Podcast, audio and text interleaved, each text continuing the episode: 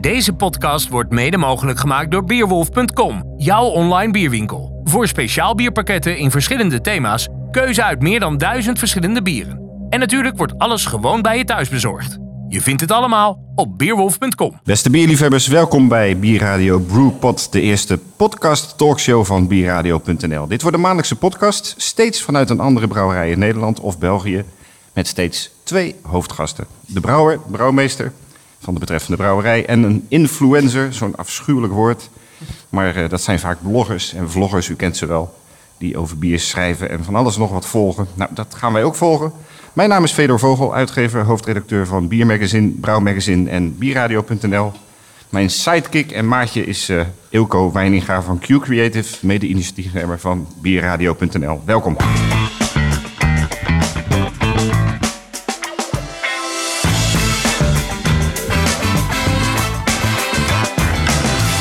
Bierradio Brewpod duurt een uurtje en bestaat ruwweg uit vier vaste onderdelen. We beginnen met het laatste biernieuws dat we bespreken met onze hoofdgasten, die ik straks ga voorstellen. Daarna gaan we naar onze hoofdgast, de brouwer, die we eens stevig aan de tand gaan voelen over zijn brouwerij en zijn visie op de biermarkt. En vervolgens interviewen we de influencer. En we eindigen met een laatste rondje, zo hoort dat. Ik ga eerst onze gast aan u voorstellen. We zijn hier te gast bij Brouwerij Noord in het zonnetje. Zoek een plaatsje in de zon. En we hebben hier eh, aan tafel zitten Peter Rauwe, de brouwmeester, hoofdbrouwzaken heet hij officieel, van eh, Brouwerij Noord. Welkom. En we hebben Tina Rogers. Tina Rogers is van 010 Bierblog, een van de sterke en upcoming bierblogs met veel volgers, een echte influencer. Nou, daar gaan we haar straks ook eens even prima aan uh, over ondervragen. Bierradio.nl Biernieuws. We beginnen met het laatste biernieuws uh, van uh, Bierradio. we hebben even wat dingen gecontroleerd, wat de laatste tijd allemaal in het nieuws is geweest. En Laat ik eens beginnen met de vraag aan jullie tweeën. Wat is voor jullie het belangrijkste biernieuws van de laatste weken? Wil jij beginnen? Um, ja, wat, wat ik gezien heb, wat heel veel teweeg heeft gebracht, is het nieuws uh, van de molen. Ja. Um, dus Overgenomen hier, door Swinkels. Ja, dat, dat toch mensen daar heel emotioneel op reageren. Dus dat uh, stak er wel bovenuit. Ja.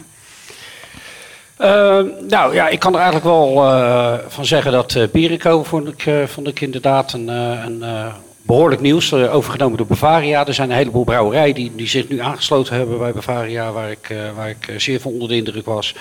de molen die overgenomen is door Bavaria, met ook de Kaapse brouwers daarbij natuurlijk, die daarbij aangesloten zijn. Ja, maar die schijnen er buiten te vallen, heb ik begrepen. Dus die zitten niet in de deal. De, de, eigenaren van de molen zijn de eigenaren van deels Kaapse brouwers. Maar die zijn niet overgenomen door Swinkels. Dus Swinkels heeft alleen de molen overgenomen. Oké, oké. Nou, ik, uh, ik vond het in ieder geval chockerend nieuws. En dat geeft even aan wat er, wat er via Heineken met Lagunitas al eerder gebeurd is dat dus de kleintjes opgegeten worden door de grote. En dat, uh, ja, dat zal niet zo, zonder gevolgen zijn in Nederland, uh, mag ik aannemen. Nee, nee, nee. Wat ik me afvroeg was, uh, beginnen mensen nu tegenwoordig niet een brouwerij eigenlijk om overgenomen te worden? Dat was een beetje wat bij mij te binnen schoot. Nou, ik denk dat niet. Er zullen, zullen ongetwijfeld brouwerijen die op het ogenblik zijn begonnen nu uh, die zullen in de avonturiersbusiness uh, vallen.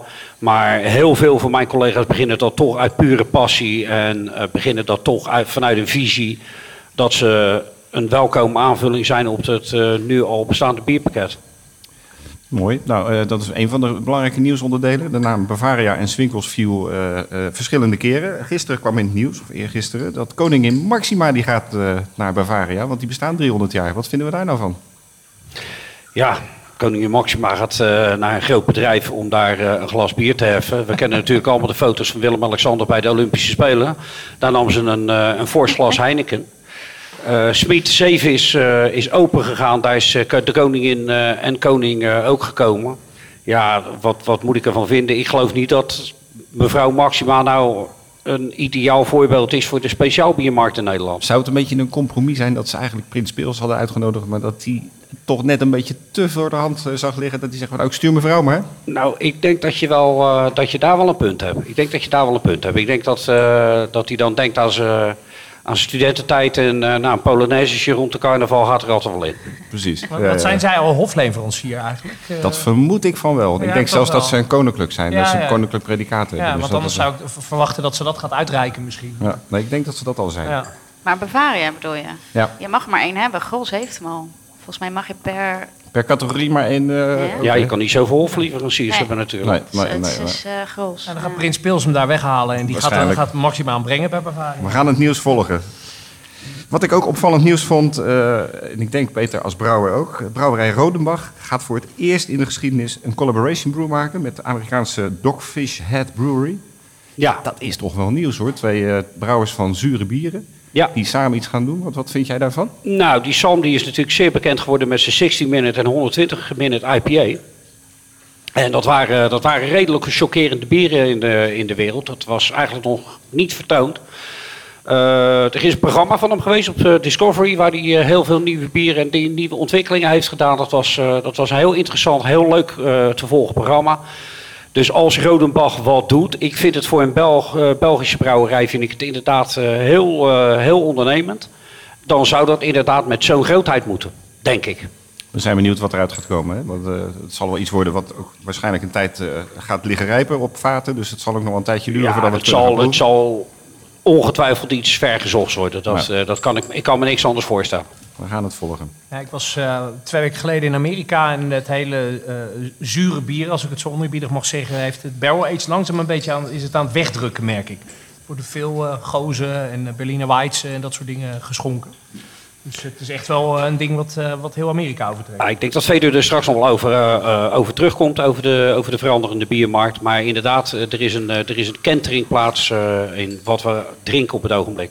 Nou, dat vind ik een heel mooi bruggetje, Peter. Wat drinken we op het ogenblik? Want jij hebt iets, eh drinken- jij hebt iets uit het vat eh, rechtstreeks vanuit de tank eh, We drinken. Pomelo en in zijn hart en nieren is het een IPA. Maar als je er een slok van neemt, dan valt de bitterheid reuze mee. De enorme fruitige grapefruit hebben wij ervoor gekozen om die uit de grondstoffen te halen. En niet fruit infused of juice infused. We hebben het echt met verschillende stappen in het brouwproces hebben we de hop toegevoegd. zijn Amerikaanse hoppen uiteraard. En daar hebben we die pomelo smaak mee naar bo- boven weten te toveren letterlijk. Eenmalig bier of gaat die blijven? Wat is Dit wordt wel een blijven, dit wordt wel een blijven. Ik heb er zulke enthousiaste reacties op. En het is natuurlijk heel doordrinkbaar. Het is toch eh, heel fijn om, voor een genieter ook om, om dit te drinken. Dus ik denk wel, dit, eh, dit zal dan blijven blijven. Nou, wat laten is we de- pomelo? Wat is dat precies? Dat, eh, Pomelo is een eh, Chinees eh grapefruitje, zeg maar. Zo ongeveer. Dat heeft een, een, een wat mildere grapefruit smaak. Hij smaakt eh, perfect, als ik het mag zeggen. En eh, we, gaan, eh, we hebben het eh, biernieuws gehad. Eh, de eerste tien minuten van het programma zitten erop. Eh, dit gaan we elke uitzending iedere maand herhalen. We beginnen met de hoofdgasten. Eh, we nemen het belangrijkste nieuws door. En eh, vervolgens gaan we naar het volgende onderdeel. En dat gaan we nu doen. Kijk ook op bierradio.nl voor het laatste biernieuws. Het volgende onderdeel is het interview met onze hoofdgast Peter Rauwe. Hij is eh, de brouwmeester van eh, Brouwerij Noord. Hij is onlangs door een gerenommeerd biermagazine in Nederland verkozen tot bierman van het jaar 2018. Eh, ja, het is een, een, een duizendpoot, omdat hij niet alleen zelf gepassioneerd bierliefhebber is, een, een prachtig brouwer, maar ook een man die heel erg eh, bezig is met opleidingen in Nederland. Zorgen dat eh, nieuwe craftbrewers eh, een stuk kwaliteit bijgebracht wordt. Nou, kortom, allerlei dingen waar we hem eens over gaan ondervragen. De eerste vraag is eigenlijk heel simpel. Wat waren de reacties op het feit dat je bierman van het jaar bent geworden? Nou, die waren verrassend voor ego-strelend. Ik moet er toch wat aan afdoen dat ik vind dat als ik voor Frank Boon staat, eh, dan vraag ik me wel af eh, waar ik dan sta in deze maatschappij. Want dichter bij God kunnen we niet komen. Dus ik heb me eh, laatst ook verontschuldigd bij meneer Boon gezegd van vergeef hen, dit zijn andere redenen waarom ik bierman ben geworden. En wat dat betreft ben ik er ook heel blij mee. Want de redenen zijn dat wij die brouwopleiding begonnen zijn en dat we in Rotterdam probeerden een vooru- vooruitstrevende productiebrouwerij neer te zetten. Dus wat dat betreft ben ik, ben ik heel blij. En uit de hoek van de professionals eh, ben ik eh, eigenlijk gefeliciteerd voor de juiste reden. Dat ik eh, ja, heel veel heb geprobeerd te doen voor het, voor het brouwen in Nederland. Nou ja, dat is ook de reden dat je genomineerd bent en uiteindelijk gekozen bent. Als hoofdredacteur van het Biermagazine kan ik vertellen dat het ook echt op objectieve wijze is gebeurd. Onze redactieleden maken allemaal hun eigen lijstje. En echt op alle lijstjes van alle redactieleden stond eh, Peter Rauwe in de top drie. En uiteindelijk is hij daarmee dus eh, simpel eh, als eerste geëindigd. En wat ons betreft ook zeer terecht. Hoe gaat het met Brouwerij Noord? Wat zijn de belangrijkste ontwikkelingen? Ja, Zoals je, we zouden de luisteraar bedotten als ik zou zeggen dat ik je niet goed kende, Fedor. We kennen elkaar natuurlijk goed. En jij houdt ons ook wel redelijk in het oog en bij. Wij zijn eigenlijk altijd bezig om dingen te innoveren, dingen te verbeteren, dingen te veranderen. En we zijn nu op het ogenblik eh, bezig om een klein laboratorium op te zetten. We zijn eh, met andere fusten zijn we bezig om de kwaliteit te verhogen. We zijn zelf weer gaan bezorgen. Vond ik ook heel belangrijk. Eh, om die bezorging uit eh, handen te geven, heb je toch geen contact meer met je horecaklanten. Eh, de filosofie die we hebben om niet aan supermarkten te leveren, die voeren we toch nog steeds door. Eh, dat wordt wel steeds moeilijker om dat vol te houden. Maar we blijven het volhouden. Eh, we zijn met die brouwopleiding eh, enorm bezig. Dat gaat, eh, gaat heel hard. En we hebben eigenlijk ons, eh, min of meer onze biercollectie hebben we een beetje gesetteld. Eh, er komen wel nieuwe bieren bij, maar niet, het gaat niet meer zo hard als vroeger, gelukkig. We hebben nu echt Pomelo gewoon- bijvoorbeeld. ja, Pomelo die is dan wel nieuw, eh, inderdaad.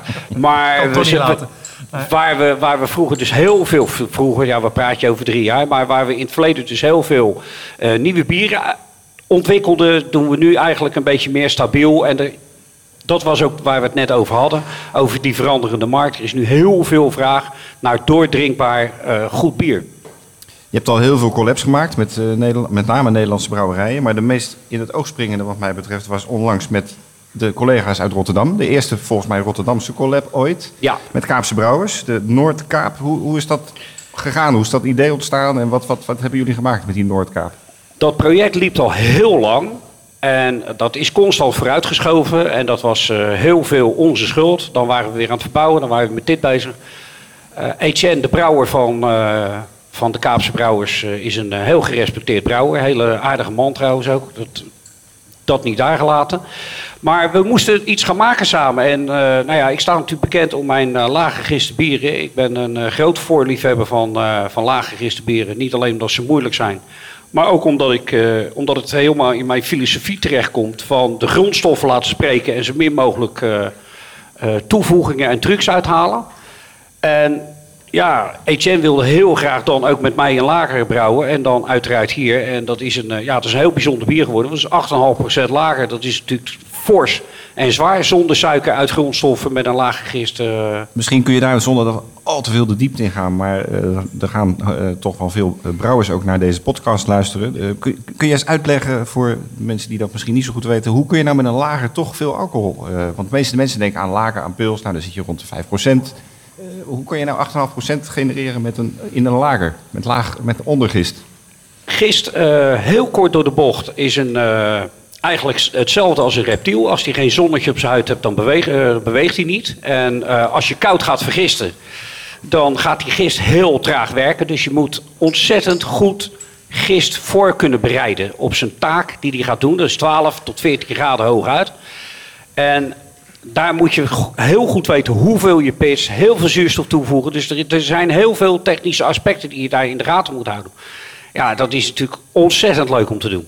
En als het resultaat dan daar is, ja, dat is natuurlijk helemaal fantastisch. Zonder suiker uit grondstoffen.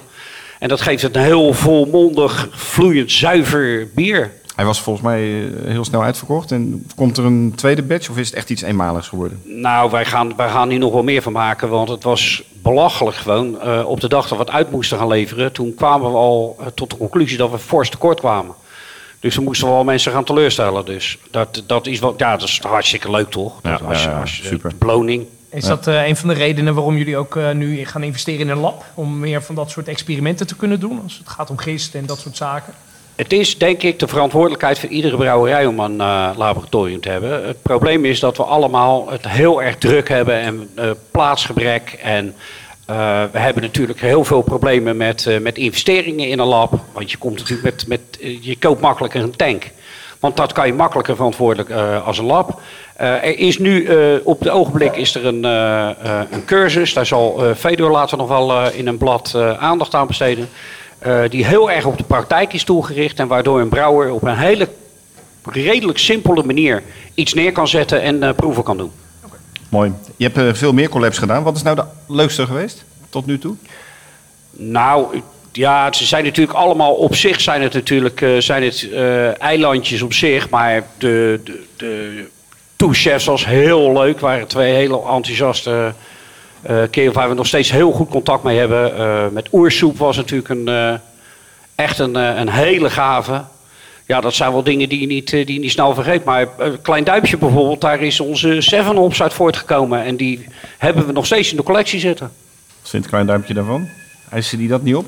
Nou, Erik is ook een hele, Erik is een super sportieve man. Erik en die kan daar ja. super mee omgaan. Het is echt een heerlijke vent. Absoluut. En ook een van de, van de pioniers in Ja, de Nederlandse een van de pioniers, craftbierwereld. absoluut, Ja. Dat, dat genoemd hebbende, is dat misschien ook weer een mooi bruggetje naar, naar de, eh, de discussie lokaal versus landelijk. Hè. We hebben nu, geloof ik, op dit moment 659 Nederlandse brouwerijen. Het eind is nog niet zoek. Hoewel je de eerste signalen nu ook ziet van eh, brouwerijen die het moeilijk hebben. Overnames, jij noemde het net al aan het begin van deze podcast. Wat, wat is jullie filosofie? Lokaal, landelijk? Je, je hebt wat landelijke dingen gedaan, maar eh, hoe belangrijk is lokaal voor Brouwerij Noord? Nou, wij zijn in Rotterdam eh, zonder meer eh, de grootste. En dat is niet eh, uit, eh, uit flinke voorspraak, maar dat is, dat is een, eh, een cijfer wat we, wat we kunnen onderbouwen. Er zijn weinig eh, cafés eh, eh, waar, wij niet, eh, waar wij niet op tap staan of leveren. En met name daar zit de lokaliteit in. Eh, moet ik er alleen bij zeggen dat het enigszins gechargeerd is dat ik natuurlijk 40 jaar in de horeca gewerkt heb. En dat maakt natuurlijk de verkoop en de gunning wat, wat makkelijker. Dat moet ik er wel bij zeggen. Maar ik heb jou ook onlangs horen vertellen toen ik jou interviewde voor ons magazine eh, als bierman van het jaar, dat je eigenlijk zei van ja, ik, ik wil eigenlijk helemaal niet meer landelijk. Ik wil gewoon lokaal, wil ik mijn markt hebben en een klein beetje landelijk misschien, maar waarom zou je je zoveel focussen op landelijk, waar, waar, waar zoveel te bieden is, en terwijl je de markt hier om de hoek ligt? Nou ja, een van de dingen ook is dat ik heb in eh, Amsterdam stage gelopen bij de Praal. En daar heb ik heel goed kunnen kijken in de Amsterdamse eh, eh, bierscene, om het maar heel populair te zeggen. En daar heb ik wel gezien dat eh, als je geen bier met gebakken vleermuizen hebt, dan hoef je er niet meer aan te komen. En hier in Rotterdam brouwen wij eh, eerlijk, eh, goed doordrinkbaar speciaal bier... waar een ondernemer zijn geld aan kan verdienen. En dat wordt enorm gewaardeerd. Maar dat heeft ook weer met mijn horeca achtergrond gemaakt. Want ik weet dat daar enorm veel behoefte aan is. En dat mensen daar echt om vragen. En ik mede daardoor eh, dat je lokaal zo enorm groeit. Omdat het, heel raar is, maar per stad verschilt het toch. Het, Ja. het, het is echt waar. Maar is dat de reden, denk jij, dat de Praal ehm, eh, lokaal franchised in, eh, in heel Nederland? Omdat ze dan per gebied kunnen bepalen wat ze doen? Of, eh, of is dat een ambitie van jou misschien, of van jullie? Nee, voor ons is dat absoluut geen ambitie. Eh, ik ken de praal redelijk goed natuurlijk, ik heb er gewerkt. En eh, ik denk dat het meer een vraag uit de markt was, als dat ze het zelf verzonnen hebben. Dat denk ik. Het fenomeen brewpubs ehm ja, is, is natuurlijk heel belangrijk in de ontwikkeling van, eh, van lokale brouwerijen. Eh, Brouwerijen die een eigen brewpub hebben, die hebben het denk ik makkelijker dan degene die dat niet hebben. Jullie hebben eh, een paar jaar nadat jullie de brouwerijen hebben gestart ook een eigen proeflokaal. Fantastisch. Is ook denk ik succesvol als ik dat zo hoor. Je bent betrokken bij Stadsbrouwerij Toms, waar, natuurlijk nu een brouwerij staat waar jullie mensen volgens mij brouwen. Vertel daar eens wat meer over en waarom is een brewpub zo belangrijk? Eh, allereerst denk ik dat je, dat je twee dingen moet scheiden. Wij hebben een, eh, hier een tapkamer. Eh wij hebben geen muziek, we hebben geen eten. We hebben lokaal worst en kaas, dat is het dan. We hebben geen wijn, we hebben geen koffie, we hebben geen limonade. We hebben 20, 20 biertypes van de tap en dat is het dan, daar moet je het mee doen. Dit is echt alleen maar om te proeven. En wij hebben een aanloopperiode gehad, dat was voor mensen heel chockerend. Want ze kwamen hier binnen, er hing natuurlijk geen schilderijtje aan de muur. Oh, Er was hier helemaal niks. Er, er, er staan een paar stalen vaten. En er hangen dan van de, van de Dutch en de Brussels Beer Challenge een paar prijzen aan de muur. Daar moet je het dan mee doen. Voor de rest niets. Dat zijn wel hele mooie schilderijtjes trouwens. Dat zijn prachtige dat zijn schilderijtjes waar we elke dag met veel plezier langslopen. Eh, daar niet van. Maar het was natuurlijk voor mensen eigenlijk heel chockerend dat je midden tussen de tank zit. Maar wij wilden die mensen de beleving geven, de echte, rauwe bierbeleving. Rauwe Eh, bierbeleving, ja, dat is mooi een ja. zinspeling op mijn naam, maar eh, het is dan met AU. Ja. En nou ja, boven heb je de, de, de, de, de moutzolder. Dus mensen ze hebben het gevoel dat ze echt midden in dat bier zitten en die beleving eh, heel groot hebben. Vandaar dat we daar ook gewoon eigenlijk een aparte gastheer voor aangenomen. Een, een oude rot in het vak, maar die ook zijn leven lang altijd met bier van alles te maken heeft. En ja, die eh, was eigenlijk het werk in die horeca zat tot laat op de avond. En die zit nu heerlijk te hobbyen overdags. En die vindt het heerlijk als al die mensen hier te hebben. Stadsbrouwerij Toms, heel kort door de bocht, is natuurlijk veel meer horecazaak. Daar kan je een wijntje, biertje, daar kan je uh, er is een kaart. Uh, daar staat wel een brouwinstallatie, een 500 liter brouwinstallatie die echt functie doet. Die daar echt uh, bier maakt wat daar verkocht wordt. En sterker nog, die hebben jullie helemaal neergezet daar. Ja, die hebben wij neergezet. We hebben hem besteld neergezet en jongens van ons die brouwen er. We hebben, zijn er nu wel heel erg verschrikkelijk blij mee dat we Jet van de Rient daar hebben kunnen plaatsen. van, van de brouwschool is dan een leerling van mij. Ik wilde ontzettend graag een vrouw hebben. Zij is ook brouwster bij Sint-Joris, hè? Ja, Breda? ze is ook brouwster bij Sint-Joris. Ja. En ik wilde ontzettend graag een vrouw hebben, omdat ik vind dat die markt uh, ja, eigenlijk veel te dun is. Er moeten veel meer vrouwen gaan brouwen gewoon. Nou, Tina, heb je het gehoord? Nou, ik hoor het, ja. Wie weet. een nieuw doel. Uh. ja, ja, ja. Oké, okay, uh, opleidingen, daar uh, refereer je al eventjes aan. van waar jouw passie om mensen te willen opleiden in het brouwvak? Nou, er zitten een aantal dingen. Uh, ik zat met Verkok in het uh, vliegtuig naar, naar, China toen we onze installatie gingen bestellen. En ik heb zelf heb ik in Gent uh, op de hogeschool gezeten, brouwerij technologie gedaan. Moest ik heen en weer voor, voor rijden. Was enorm omslachtig, twee keer in de week. En het is natuurlijk eigenlijk, als je als biercultuur, als land een stap vooruit wil maken, dan zul je ook in, in opleiding en in onderwijs wat moeten doen.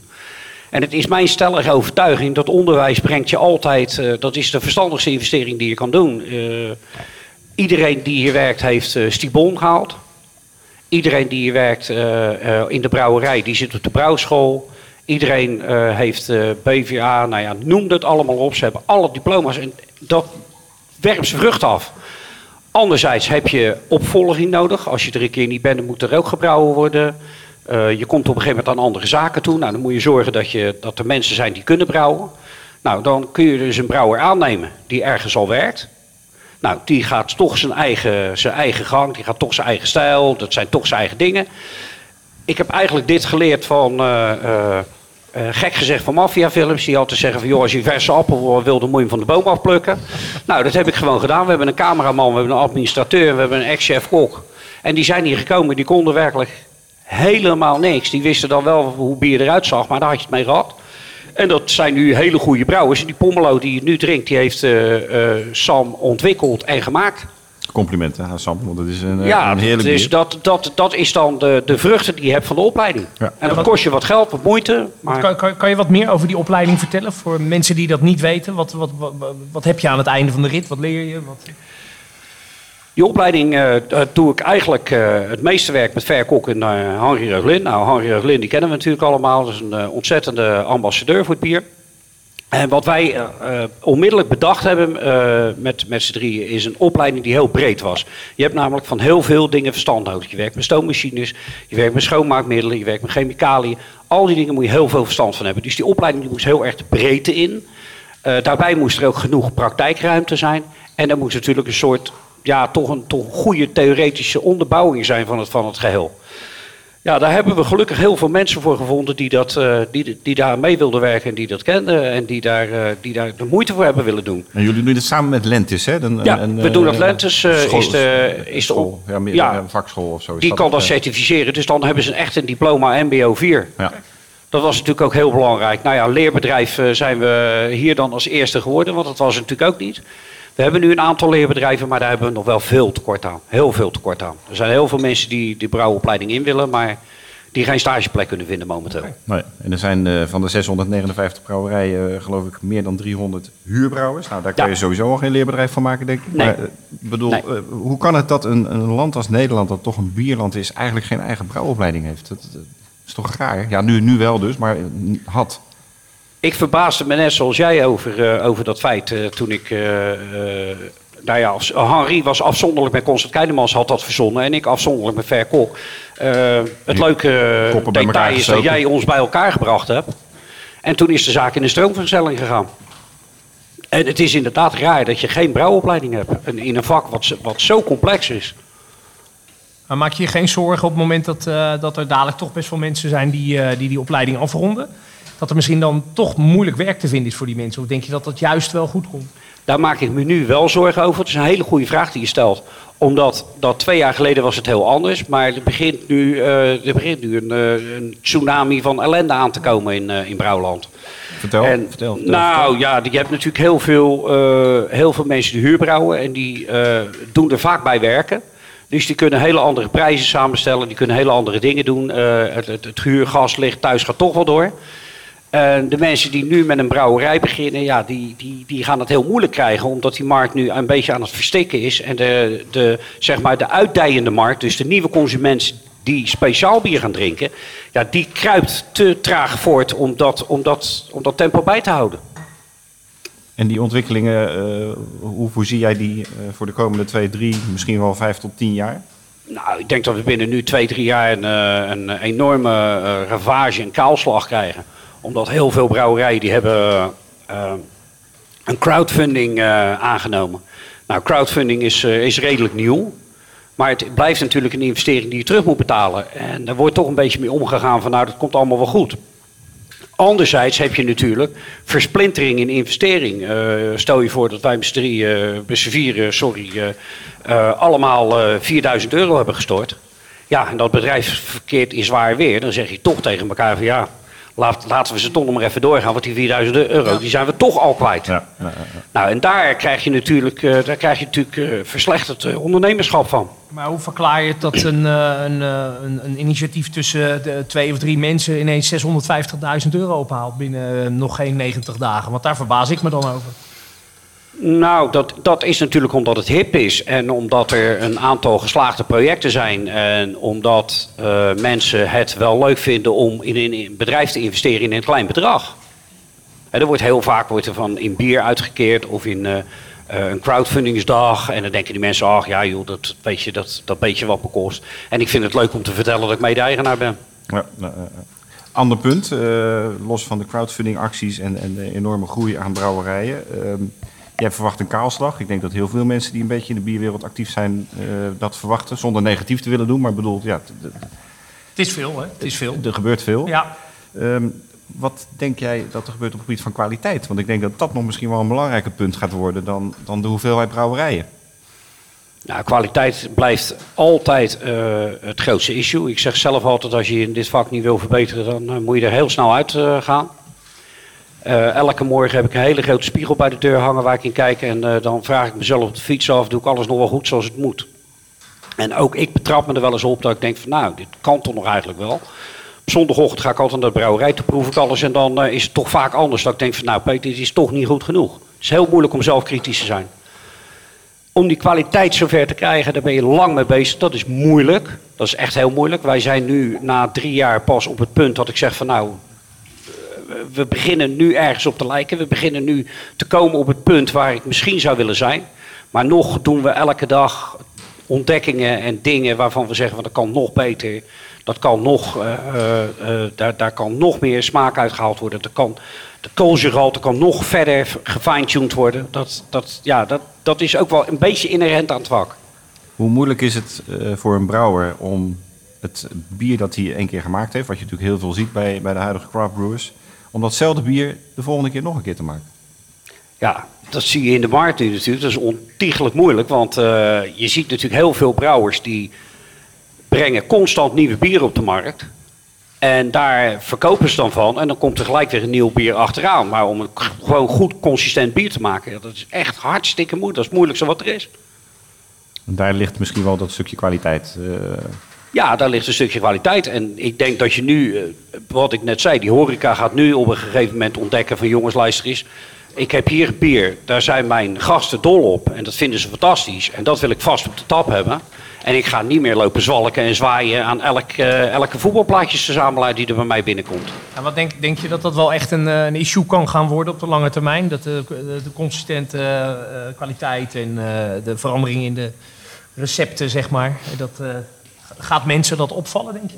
Nou ja, een heel beroemde brouwer, die uh, uh, zigeunerbrouwer, eh, zoals ze dat dan noemen. En dat bedoel ik niet negatief, maar positief. Eh, die Mickler, die, eh, zijn broer, die zit in Amerika en die zegt... ja, ik, ik kan het niet meer volhouden, vijf nieuwe bieren in de maand. Nee. Ik, ik, ik ben uitgefantaseerd, ik ben klaar. En Die zei ja, ook, die je man... mag best wel twee keer hetzelfde biertje drinken als je het lekker vindt. ja, dat, Dat is precies. een uitspraak van hem, ja. Ja, En heel terecht natuurlijk. Nou ja, ik denk dat wij dat allemaal hebben als we ergens in een, in een mooi café zitten of in een, in een mooi proeflokaal bij een brouwerij. Eh, Op het moment dat je er geen tweede van wil drinken, is dat bier eigenlijk niet goed. Toch? Dat is toch een hele gouden wet, ook onder brouwers. Je moet er een tweede van willen drinken. Ja, die hele sfeer is, is begint, nu, begint nu gelukkig te komen. Er zijn natuurlijk heel veel mensen geweest eh, die de afgelopen jaren eh, steeds maar weer nieuw en gekker. En het moest allemaal, het kon allemaal niet raar en idioot genoeg. Ik heb toch wel in het verleden dingen geproefd waarvan ik dacht van ja, jullie zijn er allemaal zo kapot van. Maar kun je dit, kun je, kun je dit eigenlijk nog een keer? En dan zie je toch ook wel mensen, dan zie je toch wel aan het einde van het glas dat ze het wel moeilijk hebben. En ze blijven natuurlijk van volhouden. En wat vind je van de prijs, wat er links en rechts nog wel eens gerekend wordt? Voor, eh, ondanks dat het natuurlijk een product is wat zijn waarde heeft. En, eh, Ja, prijs, eh, de prijzen in, eh, eh, met name in, in het Hollands eh, ambachtelijke brouwen, die liggen, die liggen laag. En daar, daar zal iedereen tegen in opstand komen. Dat mag ook voor mij. Maar waar het... Casper, die is het ei ooit is begonnen. En die man die heeft bij zichzelf gedacht van... joh, als ik nou gewoon de prijzen van Duvel en van Westmaal aanhoud... dan ben ik niet te duur. En dan komt het allemaal wel goed. Nou, Casper die had een heel goed lopend proeflokaal. Daar wil ik later nog wel wat meer over zeggen, over proeflokalen. Het duurt maar een uur, hè, deze uitzending, die podcast. Ik we, weet het, ja. even, we hebben nog even. En hij heeft natuurlijk, ja, toen heeft hij, hij had natuurlijk een heel goed lopend proeflokaal erbij. En dat heeft altijd zijn brouwerij gered. Dat heeft altijd zijn, zijn, zijn financiële boekhouding op orde gebracht. Ja. En met, met die prijzen zijn we wel behept. Maar ja, we hebben natuurlijk een hele andere kostprijs. Ja, klopt. Ja, ja. Nou, wat wil je er nog meer over zeggen dan, over dat proeflokaal? Want dan, Nou eh, ja, haken we er dan maar gelijk nu, in. nou ja, je ziet nu eh, dat, dat de waarheid ook is. Want eh, er staan op het ogenblik eh, iets van 18 of 19 plannen op stapel. Om zelf een, een brewpub te gaan openen. Nou, die open je, je gaat niet de horeca in om te zeggen van nou, dat is zo leuk en ik ga tot één uur s'nachts werken. Nee, dat doe je echt om je bier kwijt te raken. Bird Brewery bedoel je, onder andere, in Diemerbos. Gebrouwen En, door eh, vrouwen. eh, eh, ik ken er nog een paar in de Veluwe is zo'n initiatief. Ja, die, die- maar die moeten dan allemaal horeca gaan bedrijven. Ja, ja, ja, ja. Nou, zonder opleiding uiteraard ook. Ja, die mensen wens ik erg veel sterkte. Ik heb het 40 jaar gedaan. Als er nou één vak moeilijk is, dan is dat het wel. ja. Maar dat zie je dan meer eigenlijk als een horecabedrijf in plaats van een brouwerij, brewpub. Ze gaan allemaal eh, met een hele mooie koffie erbij en met een heel mooi glas wijn erbij. Ja, dan ben je, horecabedrijf. dan- ja, dan ben je geen, geen tapkamer, dan ben je geen taplokaal. Tot slot, eh, Peter, want eh, je- eigenlijk zit je tijd er al helemaal op. Eh, we hebben een, redelijke planning, maar... eh, Eh, heb jij zicht op het, op het eh, schermpje? ja, dan? ja, ja, ja. Als je stopt, als je stopt met vragen, ben je van me af. Nee, daarom. nee maar ik heb, ik heb er nog wel eentje. Want, eh, eh, eh, en dat vind ik eigenlijk, eh, eigenlijk wel, ik heb er niet voor niks als laatste vraag over gehouden. Ik moest gelijk aan jou, denken. De Antwerpse Brouwcompagnie in Antwerpen van eh, Jeroen, eh, of, eh, Johan van Dijk. Die gaat beginnen met stand-up comedyavonden in de brouwerij. En dat, dat, dat, de eerste is volgens mij dit weekend. En is een groot succes, is uitverkocht. Ik, ik had gelijk zoiets van, wanneer gaat Brouwerij Noord dat doen? Ja, ik heb er heel weinig tijd voor om dat er nog eens een keer naast te gaan doen. Al heb ik de lachers wel op mijn hand. Maar ik, ik ben toevallig bij, bij Johan en Karin geweest. Hele lieve mensen, hele aardige mensen. Eh, hebben toch een iets ander proeflokaal als dat wij, eh, als dat wij hebben. En er komt in Rotterdam ook nog een heel groot initiatief voor eh, stand-up comedian. En dat wordt georganiseerd door twee, eh, door een echtpaar. En die zitten daar heel ver in. Die organiseren dat door heel Nederland heen. Gerard Cox en Dus- Joke Bruis? Of, eh, Eh, nou ja, ze hebben wel in ieder geval gevraagd of ik met ze wil samenwerken. Dus tijdens die eh, uitvoering kun je in ieder geval ons bier drinken. nou kijk, dat En, klinkt al en als je maar genoeg drinkt, dan gaat iedereen vanzelf lachen. Ook als het niet Precies. grappig is natuurlijk. Ja. Hey, maar over grap gesproken, wat is jouw leukste komische brouwherinnering? Ja, daar, eh, daar zijn er nog wel een paar van. Het is eh, eigenlijk altijd hier tijdens de rondleiding eh, de grap eh, dat mensen zeggen van... ja, uit welk jaar is dit pand? Ja, dan zeg ik natuurlijk altijd 1937. En dan zie je ze kijken en zeg ik... ja, dat was voordat de Duitse aannemer kwam... die heel anders over ruimtelijke ordening dacht. Dat is eigenlijk wel onze meest beroemde grap. Wat, wat, wat was de functie van dit pand voorheen? Dit was een vuilverwerking en later is het brandweerkazerne geworden. Dan vind ik de slangen die er nu liggen beter, eh, zeg maar. eh. Ja, ja, dat vind ik zelf ook. Peter, bedankt. We hebben denk ik een eh, mooi inkijkje gekregen in eh, jouw brouwerij en jouw bierleven en jouw, eh, jouw passie voor bier. Op zoek naar meer bierinspiratie, tientallen achtergrondartikelen over bier en de verhalen achter de mooiste brouwerijen. Je vindt het allemaal op beerwolf.com. We gaan door naar eh, onze volgende gast, Tina Rogers. Bierinfluencer, dat eh, is een term die je steeds vaker hoort. Ik vind het een afschuwelijke term. Ik Ja, waar- waarom vind je dat zo'n afschuwelijke term eigenlijk? Influencer, wat vind jij daarvan dan? Ik heb daar Ja, ik het heb is, geen, het is geen Nederlands, dus je leert standaard een Nederlands woord ervoor vinden. Maar dan, Het zijn beïnvloeders. En want- dan wordt het heel negatief natuurlijk. Alle trends komen uit Amerika. Ja, ja, ook ja. Is dat zo? Ja, ja. ja. Vertel eerst eens eventjes wie je bent. Welke blog schrijf je en, en hoe lang doe je dat al? Ja, ik schrijf eh, eh, 010 Beerblog, bewust in het Engels. Ehm, ik doe dat nu al bijna twee jaar. Dat is nog niet zo, zo heel erg lang. Het is heel spontaan ontstaan eigenlijk. Meer, eh, ik, was, ik was er laat bij. Ik begon pas in 2014 die hele craft beer scene te ontdekken. En eh, nou, ik vond het echt een enorme avontuur, vind ik nog steeds. En eh dol enthousiast. Ik ben er gewoon helemaal ingedoken. En ik merkte dat in mijn omgeving ehm, mensen die ik op sleeptouw nam en, en de bierclub en de vrienden ook eh, super enthousiast waren. Toen dacht ik, nou, ik, ik, ja, ik, laat ik proberen om die groep groter te maken. Meer mensen te enthousiasmeren. Rotterdam wat meer op de kaart te zetten. En dan gebeurt hier van alles. Ehm, ik denk dat heel veel mensen dat niet eens weten. Ehm, en ik ben een Rotterdammer echt een hart en nieren. Dus ik dacht, nou, dat, eh, dat verhaal wil ik wel vertellen. Dat klinkt ook echt zo, Rogers, Rotterdam, Rogers. Ja, ge- ik- het is niet echt een Rotterdamse naam. Geboren getogen, maar mijn ouders die komen niet uit Nederland. Nee, Nee, dat nee. klopt. Ja. En hoe is jouw, jouw passie twee jaar geleden voor bier dan ontstaan? Eh, hoe kwam dat ineens? Ehm, ja, ik weet niet of dat een ineens was, maar ja, je ontdekt gewoon iets. Er gaat een wereld voor je open. Dat is een soort iets dat kwartje valt. En ik was altijd heel lang een bierliefhebber, maar gewoon... Ja, je ging naar de kroeg en natuurlijk was voorheen dit allemaal niet beschikbaar. Hè? Dus eh, dan was het eh, toch voornamelijk Belgisch bieren, Locus Publicus, wat in Rotterdam zit al zolang ik eh, ja. hier woon. Ehm, nou, fantastische bieren, maar het is natuurlijk ja, niet de craft bier zoals we dat nu misschien ehm, eh, zouden noemen. Nou ja, het, het, is, het is, ja, het eh, ja, fantastisch eh, wat er gebeurt. En ook de mensen, de beleving. eigenlijk wat Peter dus ook zei. Het is, ehm, Weet je veel van bier of laat je je graag verrassen? Wat, wat is jouw, jouw, hoe, zit, hoe zit het met jouw kennis van bier, zeg maar? ik leer elke dag weer wat bij. eh, daar doe ik heel erg mijn best voor. Het meest Ja. veilige antwoord hoor, met, eh, met hem. Dus, Ik begon echt met nul verstand van bier, dus als puur liefhebber. Dat ben ik natuurlijk nu nog steeds. Maar ik vind het verhaal ook heel boeiend. Dus het is niet alleen maar het proeven. Het was van, eh, wat zit erin, hoe wordt het gemaakt? En eh, met de brouwers praten en leer dan ook de mensen kennen achter hè, het bier en de brouwerij. En dat sprak mij dus heel erg aan. Dus ik ben op een gegeven moment ook een Stibon-opleiding gaan doen. Precies, En- ja, vandaar dat ik het vroeg. Want ik weet dat jij inderdaad ook Stimon eh, Ja, doet. ja. Heb, heb je alle drie de niveaus al gedaan? ik of? ga in eh, maart ga ik, eh, niveau 3 doen in Oostenrijk. Kijk, en dan ben je gewoon biersommelier. En dan, eh, als dat lukt, dan ben ik biersommelier. nou, ja. Dat is toch ja. al binnen twee jaar. Dat is toch een prachtige biercarrière. Want, Dus, want je hebt daarnaast ook nog gewoon een baan overdag? Ik, of? ja, nee, ik moet nog wel de, de hypotheek betalen. Ja, dus, dit, dit doe ik puur voor mijn lol. Het zou Ja. leuk zijn als ik er natuurlijk meer mee kan doen. Maar voorlopig is het puur passie en enthousiasme. Nou, mooi. Ja. want hoe, hoe doe je dat? Want eh, je, je bent heel actief. Je was eh, t- twee dagen geleden eh, was je bij Rock City Brewing. Je gaat overal naartoe. Ja, oh, dat weet hoe- jij. Ja, ja. Ja. dat, influencer. hè? Ja, je volgt je. dat natuurlijk. gespot.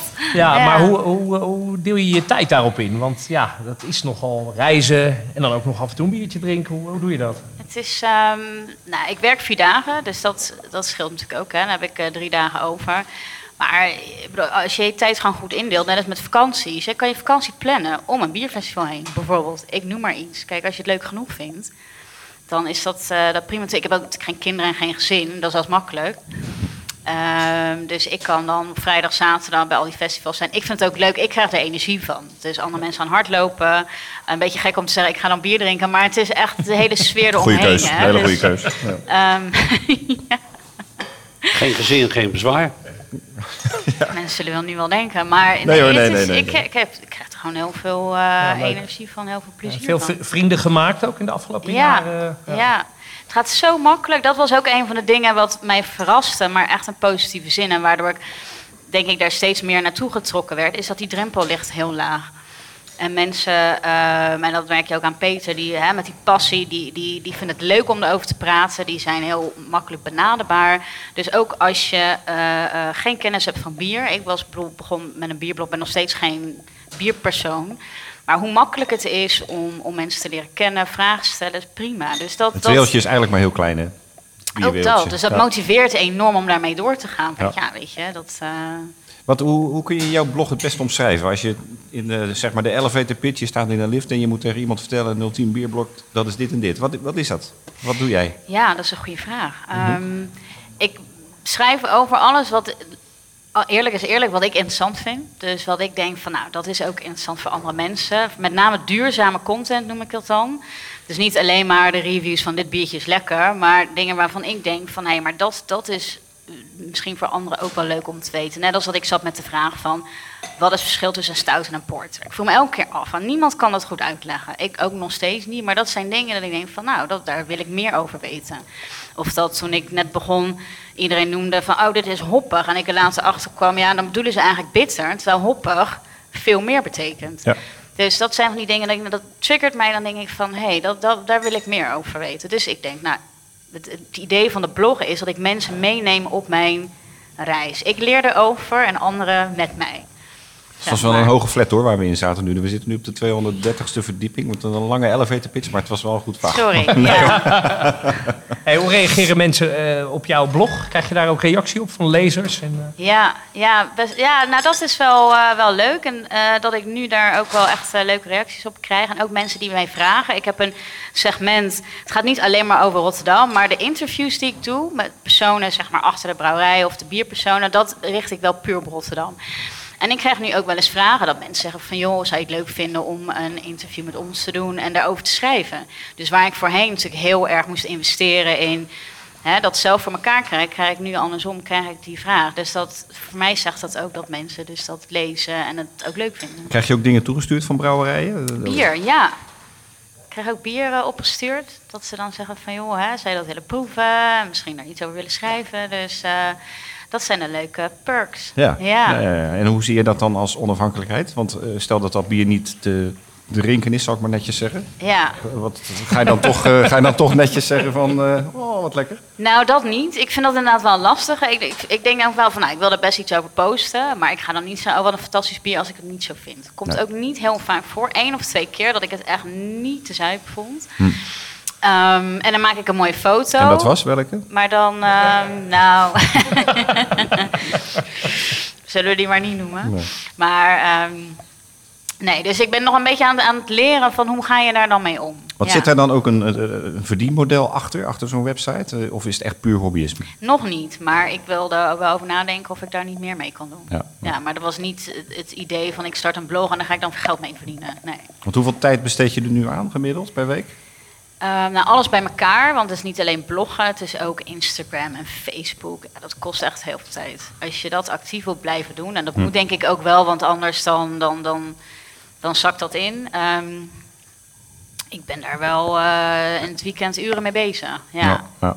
want dat en dan je- nog bezoeken van festivals en dingen. Dat, Nou ja, dat, dat, dat gaat maar ja, weet je, als je ergens over schrijft, dan moet je, vind ik het ook zelf ervaren hebben. Ik kan Ja. achter, vanaf mijn bureau thuis, allerlei dingen bedenken. Maar dat, je moet er naartoe gaan, je moet die mensen zien, je moet vragen stellen, je moet het bier proeven, je moet het beleven. Dus dat, daar gaat natuurlijk ook heel veel tijd in zitten.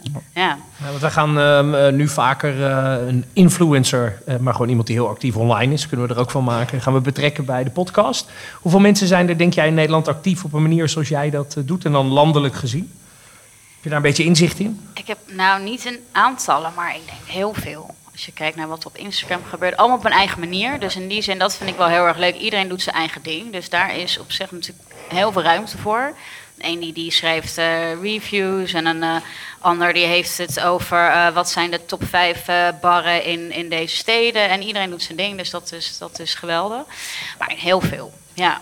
En wat, welke blogs en vlogs volg jij zelf graag? En dan niet alleen in Nederland, maar ook gewoon internationaal. Wat, wat vind jij zelf goede en interessante blogs? Ehm, nou, in Nederland eh, sowieso eh, Bierliefde volg ik graag. Ik ken haar Yvonne? ook- Hm? Ja, Yvonne. Yvonne ken ik ook persoonlijk, maar die weet er heel veel van. En eh, je ziet ook aan haar wat zij schrijft. Zij komt ook overal. En dat, dat vind ik dan heel erg leuk. Je doet ook veel met beer en food, hè, volgens mij. Ja. Veel food pairing, zoals dat dan ook zo mooi heet, in het Nederlands dus heet. dat is natuurlijk ook helemaal een hot. Maar ik denk ook terecht, want dat is denk ik, daar is bier perfect voor.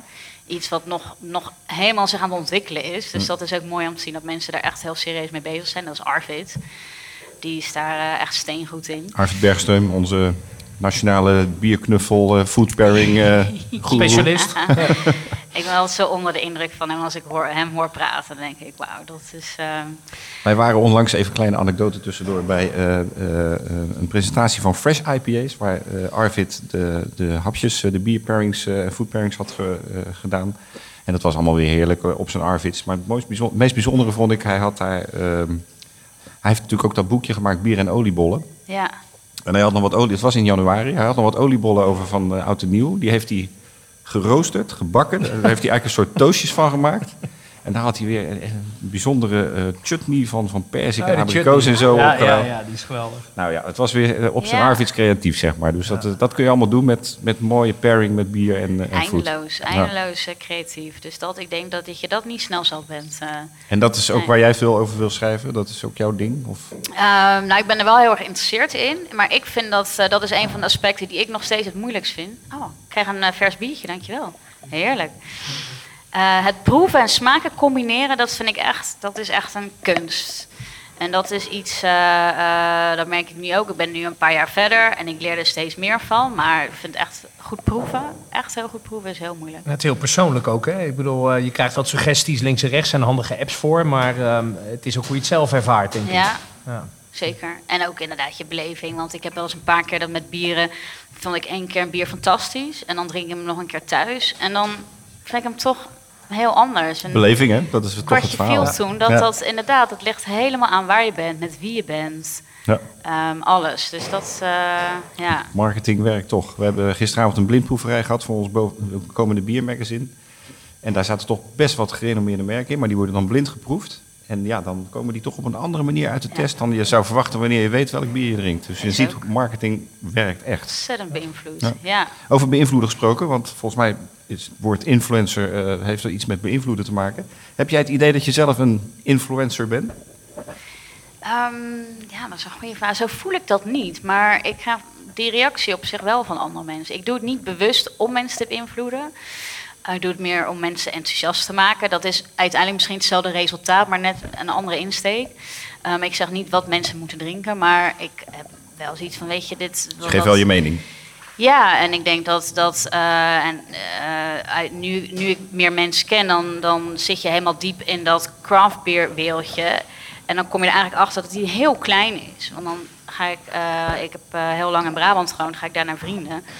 Nou, die kennen alleen wat in de supermarkt staat. Die hebben nog maar net van een IPA gehoord. Dan denk ik, weet je, dan, dan wil ik heel graag zij daar ook in meenemen. Van jongens, je weet niet wat je mist. En, eh, dus ik ben heel erg, ja, ik probeer een beetje het woord te verspreiden. Oh, heel Maar- goed, heel goed, heel goed. Hoe, hoe belangrijk zijn eh, eh, voor jou, eh, Peter, voor eh, een brouwerij, eh, de, de influencers? Zijn jullie daarmee bezig? Is dat iets wat speelt bij jullie?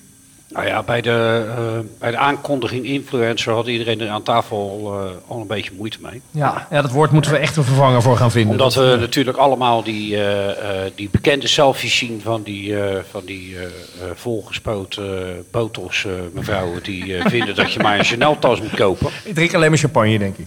Ja. Ja. En in bier is, zit dat toch wat anders. Nou ja, je zou eh, ook niet uh, dat kan je dus ook niet zeggen. Je kan niet zeggen van, joh, eh, ik vind het heel moeilijk. Ik denk dat, het, dat, dat we daar gewoon met z'n allen een, heel nieuw woord voor moeten vinden. Maar in ieder geval is het voor ons belangrijk. er zijn er natuurlijk een aantal die, die heel gedetailleerd op de materie ingaan. Dat is natuurlijk onze grote vriend Henry Evelyn. Rick Kempen uiteraard niet te vergeten. Die echt heel vaak zeer goed onderbouwd zeg maar de diepte ingaat. Uh, wat Tina doet is, uh, is mensen veel meer de weg wijzen. Hè, dat is een heel ander verhaal. En ja, daar beïnvloed je mensen denk ik wel mee. Maar beïnvloeder vind ik dan een vriendelijker woord als, uh, als influencer. Het is in ieder geval beter te verstaan. Ja, uh, nou ja, goed. En ik uh, kan me niet herinneren dat ik van Tina een foto gezien heb... Uh, dat ze net van de botox-kliniek terugkwam. Nee, nee, je hebt dat allemaal niet nodig, gelukkig. Mooi gezegd.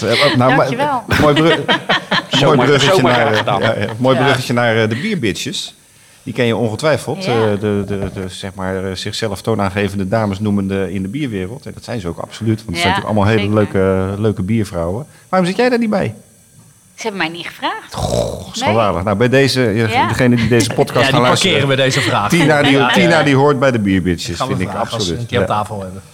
Maar dat zou je wel leuk vinden om daar ook bij aangesloten te zijn. Nou, wat ik, ik vind het een heel mooi initiatief. Ik denk ook dat eh, natuurlijk eh, de oude stempel van eh, bier is voor mannen, dat is echt niet meer van deze tijd. En dat laat zij ook zien. En dat wat Peter ook zei, meer vrouwen die ook moeten brouwen. En het is niet een, een, alleen maar een mannenwereld. Ik denk eh, in die zin dat het, eh, vrouwen daar best wel wat aan toe kunnen voegen. Ja. En als jij straks biersommelier bent, eh, komt dan inderdaad die stap dat je ooit gaat zeggen van... nou, misschien ga ik wel eens een keer brouwen? Weet ik niet. Iedereen moet doen waar hij goed in is. Hm. Ik weet niet of ik een goede brouwer zou zijn. Dus eh, eerlijk is eerlijk. Je moet Ik wist er- het ook niet hoor. Ik heb het een paar keer geprobeerd. Ik vind het heel leuk. Maar je moet er echt geduld voor hebben. En je moet er denk ik een beetje gevoel bij hebben. Tijd, en, eh, tijd vooral. Ehm, ja, maar ik denk als je dat leuk vindt, dat je die tijd wel maakt. Ja, dat is Goed het kunnen schoonmaken, hè, zeggen ze dan Ja, altijd. ja. Ja. Ja, dat is het allerbelangrijkste. Maar ehm, ik denk dat mijn kwaliteiten elders liggen. Maar zo heeft iedereen zijn rol in die bierwereld. En dat is natuurlijk ook prima. hè? Ja, ja, Je perfect. vult elkaar aan en dat, eh, ja. Tina, dankjewel. We zijn ontzettend blij dat we in onze eerste podcast een echte influencer aan tafel hebben gehad. Dus dat is echt... niet meer eh, gebruiken? Nee, we gaan moeten eigenlijk een oproep doen dat eh, de luisteraars gewoon aangeven van eh welk kan woord kan je als vervanging daarvoor ja, of misschien gaan we hem juist nu erin houden. Ja, is dat is natuurlijk ook, wel heel erg Jingle leuk. erbij dan. Jingletje Ja, erbij. De running gag wordt Ja, dat. ja. De influencer van de maand. Ja, zo is het. We gaan eh, over naar het laatste onderdeel. Het uur zit er bijna op van onze eerste podcast. De Bierradio Brewpot. De laatste eh, tien minuutjes heet het laatste rondje. Waarbij we aan onze twee hoofdgasten, Tina en Peter, gewoon eh, willekeurig wat eh, vragen eventjes zomaar op ze afschieten. Ehm, Peter, wat is het belangrijkste waar je op dit moment mee bezig bent, behalve deze podcast? Ehm, het belangrijkste waar we bezig zijn, we zijn eh, over eh, aan het stappen op andere vaten. En ik ben een lab aan het eh, inrichten. Tina, wat vind jij de beste ontwikkeling op biergebied in Nederland op dit moment? Jeetje, beste ontwikkeling. Ah, dat is een lastige. Ik denk. ehm, er zijn er heel veel dingen, maar ik sluit me wel in die zin bij, bij Peter aan als we het hebben over kwaliteit en terug naar van hè, eh, eh, goed bier en no frills. Dat je ook steeds meer ziet van eh, die milkshake IPA's en die Omnipollo's. Mijn gevoel is van, nou, dat is leuk, maar nu gaat het over zeg maar echt goed bier maken. Ik heb wel het idee dat je ziet ook craft lagers, dat komt nu ook op. En misschien moet het helemaal geen craft noemen. Maar dat de focus wel meer komt op dat soort dingen. Het is een beetje wat we met de session IPA's vorig jaar hadden en het jaar daarvoor. Dat zijn nu ineens de, wat je zegt, de craft lagers. En de, de trends volgen zich misschien iets te snel op allemaal? Of? Die, ja, die is losgeslagen, experimenteerdrift, dat is leuk even. Maar ik denk dat het, dat, dat wel gaat veranderen nu. Ja. ja. Peter, wat, eh, welke brouwer of brouwster verdient volgens jou meer aandacht of is, is onderbelicht in Nederland? Ze hebben niet allemaal die capsones die jij hebt. Nee, gelukkig niet. ik zou er niet aan moeten denken. Nou, ik denk dat. is misschien heel flauw, maar ik vind dat Kok vaak voorbijgelopen was. Omdat hij als een van de eerste in een Duitse stijl probeerde heel erg goed doordringbaar bier te maken. En daar wordt wel vaak even aan voorbijgelopen van. Het zal allemaal wel met zijn zootje ongeregeld. Maar ik vind wel dat hij heeft heel veel brouwers op weg geholpen. Hij heeft mij ook op weg geholpen. En ik vind wel dat hij te makkelijk voorbij eh, gelopen wordt, ja. Hij is zelf ook misschien te bescheiden daarin. Hoewel die, als je hem eh, Absoluut. tegenkomt, natuurlijk een hele gezellige en eh, Absoluut hij is niet op zijn mondje gevallen, maar Absoluut. hij loopt niet voorop hè, in de Polonaise. Zeker niet, zeker niet. De Praal Groningen, de Praal Den Haag. Ja, dat, dat, dat, daar ben, ik ben er nog niet geweest, maar dat schijnt al, eh, dat schijnt al aardig te lopen. En gelukkig, Mooi. Ja. Hemhavens uiteraard is die bezig nu. Ja, vier, eh, vierde praalvestigingen Ja. met eh, Amsterdam twee erbij. Ja. En dat schijnt nog verder uitgerold te gaan worden naar meer steden in Nederland. De bedoeling is dat, er, dat elke grote stad dadelijk een praal heeft. Ja, maar, ja, mooi. Zal natuurlijk in Rotterdam altijd moeilijk blijven. Ehm, Tina, wat is jouw eerste festival op, eh, op de agenda? Want eh, de zon gaat weer schijnen, dus eh, wat komt er allemaal aan? Ehm, even nadenken hoor. Volgens mij. Nou, sowieso in mei ga ik naar twee. Eentje vind ik heel. eh, eh, daar ben ik. Kijk ik heel erg naar uit. Dat is het Tallinn Craft Beer Festival in Estland. Oh, Zo. Ik ben nog nooit in Estland geweest, dus ik maak er een mini-vakantie van. Leuk. Eh, maar er was een uur uitverkocht, dus ik ben zo blij dat ik een kaart heb. Want dat vond ik, dat vond ik echt te gek. Sorry Brewing er ook bij. ja, ik denk dat ze er allemaal eh, bij zijn. Ja. Dus ehm, Mooi. Ik ben heel benieuwd, ja. Week van het Nederlandse bier, eh Ilko, hè? Ja, dat eh, komt er ook aan. kriebelt ja, al. in mei. ook in mei. En in mei ga ik ook naar Budapest, naar Budapest eh Beer Week. Dus ja, Mensen nodig die je koffertje dragen. Heb ik, sorry? Mensen nodig die je koffertje ja, dragen. je mee? Mag hoor. Hoe meer zielen, hoe meer vreugde. Ja, ja, ja. eh. Het staat wel openbaar dit, hè, wat we opnemen allemaal. Ja. Peter, wat is jouw favoriete bier-spijscombinatie? Mijn favoriete bier-spijscombinatie is absoluut eh, de prijsschotel van mijn vrouw met rundestoof. En dan een fles eh eh, Seven Hops erbij of een fles Orval erbij. Dan eh, loop ik zo, eh, als het laatste avondmaal, loop ik met een glimlach de poort binnen. Nou, Orval is, is wel een van jouw favoriete bieren, hè? Ja, dat is natuurlijk een uniek bier in de wereld. Uniek. Het is enig in zijn soort. We, we zijn daar met die brouwschool geweest. Dat is vergapen wat daar gebeurt. Dat kan ook helemaal niet. Daar staan ze letterlijk te toveren. Tina, wat is jouw favoriete bier-spijscombinatie? Ik heb het nog niet eh, gevonden. Dat is voor mij ook nog een lastige, want ik ben ook eh, veganist. Dus ik, eh, dat is wel een van mijn doelstellingen, om dat veel meer te gaan eh, proberen te combineren. Vegan food met bier. En dat is nog best een lastige, want het eerste waar je aan denkt is een stuk vlees of kaas. Maar met andere dingen, dat is dan toch wel... eh, dus ik had me voorgenomen, maar daar wil ik wel wat meer mee doen. Hebben veganisten ook eisen, zal ik maar zeggen, als het gaat om graansoorten, gerstsoorten, biologisch bier, eh, dus op het gebied van, van de ingrediënten van, van het bier? Ja, de twee dingen die het meest voorkomen, ehm, die dus niet eh, eh, vegan zijn, is honing en lactose. Dus dat vraag ik ook altijd, Ja. of dat erin zit. Krijg je daar altijd antwoord op? Of, eh? Ehm dat hangt vanaf aan wie het vraagt. Als je in een willekeurige eh, kroeg staat, dan weten ze het niet altijd. En dan merk ik ook wel eens bij eh, sommige... ehm, eh, bijvoorbeeld in Rotterdam ga je wel eens naar de Kaapse en dan moeten ze het ook even checken. Dat doen ze wel, dus dat vind ik heel tof. Maar ik zou zeggen, schrijf het er gewoon bij. Want lactose is een allergeen, hè, dus dat gaat niet alleen daarom. Maar het is, eh, denk ik, volgens mij moet je dat gewoon bekendmaken. Ehm, maar dat is, dat is nog niet eh, iets waar heel veel mensen op letten. Dus ik ga pionieren. Zijn er niet heel veel brouwers die dat gebruiken, juist, Peter? Lactose? Mhm. Ja, zeker. Dat bedoel ik. Ja, wij gebruiken het ook.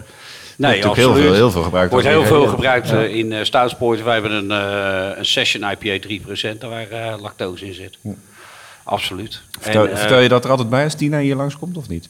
Eh, ik vertel het er nooit bij, ja. Dat, eh, vanaf nu wel, vanaf nu wel. Ja. eh, Nee, Nou, maar dat is wel een Helemaal geen dingetje. Vinden jullie dus dat, dat, dat dat wel moet gebeuren? Is dat, is dat echt, zoals je, er staat natuurlijk al steeds meer op een etiket en er wordt natuurlijk al steeds meer informatie Ja. gegeven over wat er allemaal in zit. Nou ja, je hebt Gaat dat, gaat dat steeds belangrijker worden? In de- ook Ja, in ik de denk het wel. Je hebt natuurlijk ook heel veel klaringsmiddelen die je niet meer kan gebruiken. Vislijm bijvoorbeeld, Hm. kan je niet meer gebruiken als kla- klaringsmiddel. Dus het is best wel, eh, het, het wordt best wel ingewikkeld. Maar het is een, eh, misschien voor een, eh, voor een andere uitzending voor jou, eh, want daar kan je natuurlijk eindeloos over doorgaan. Maar het, is een, het, is een, het wordt een groot probleem nu. Zeg maar, eh, ik spreek regelmatig sterrenchefs, want daar maken wij dan wel bieren voor. En daar wordt het echt een gigantisch probleem voor. Om dat allemaal bij te houden. En het lijkt ook wel of iedereen ineens wat heeft. Ja. Dat is echt ongelooflijk. We houden hem vast. We gaan er een keer een thema-uitzending eh, of podcast van maken. Genoeg om over te praten. Eh, twee laatste vragen en dan eh, zit het uurtje er echt helemaal precies op. Ehm, Tina, eh, moet de nou wel of geen aandacht besteden aan vrouwen en bier? Ah, moeten ze er aandacht aan besteden? Nou, ik denk dat ze er open voor moeten staan. Aandacht besteden aan betekent misschien ook dat je het meer gaat pushen. Zover wil ik niet gaan, maar ik zou zeker zeggen dat ze er open voor staan. Ja, waarom niet? Waarom zou een vrouw dat niet kunnen? Nou ja, omdat er natuurlijk eh, veel om te doen is dat heel veel vrouwen vinden dat al die aandacht van vrouwen en bier alleen maar overdreven is. Want vrouwen houden toch wel van bier. Eh, je, je hebt natuurlijk in België campagnes gehad over eh, van, van, van bekende pilssoorten die alleen maar gaan over mannen en bier. Ja, En vrouwen daar helemaal uitschakelen. Dus het wordt, het wordt een beetje zo. Ja, misschien soms wat, wat overdreven en soms juist wat, wat ondergeschikt. ja misschien is het soms wel eens nodig om je punt te maken. Ik hou daar niet van als het over de top is en overdreven. Dan denk ik van, nou, van mij hoeft dat niet zo. Eh, maar ik zou zeker zeggen van, eh, laat iedereen zich daarvoor openstellen. Ja. Denk je niet dat het een ding is van een, eh, even met alle respect, van een oude generatie en dat een nieuwe generatie bierdrinkers daar eigenlijk helemaal niet mee bezig is? Waarom kijk je mij dan aan? Nee, nee, nee, maar jij, jij stelde de vraag, dus schelen niet zoveel hoor. in leeftijd. Daarom. Nee. Nee, maar de vraag is dus, is het niet iets waar een jonge generatie bierdrinkers eigenlijk helemaal niet mee bezig is? Met die scheiding man-vrouw en bierbeleving. Het is gewoon drinken samen bier.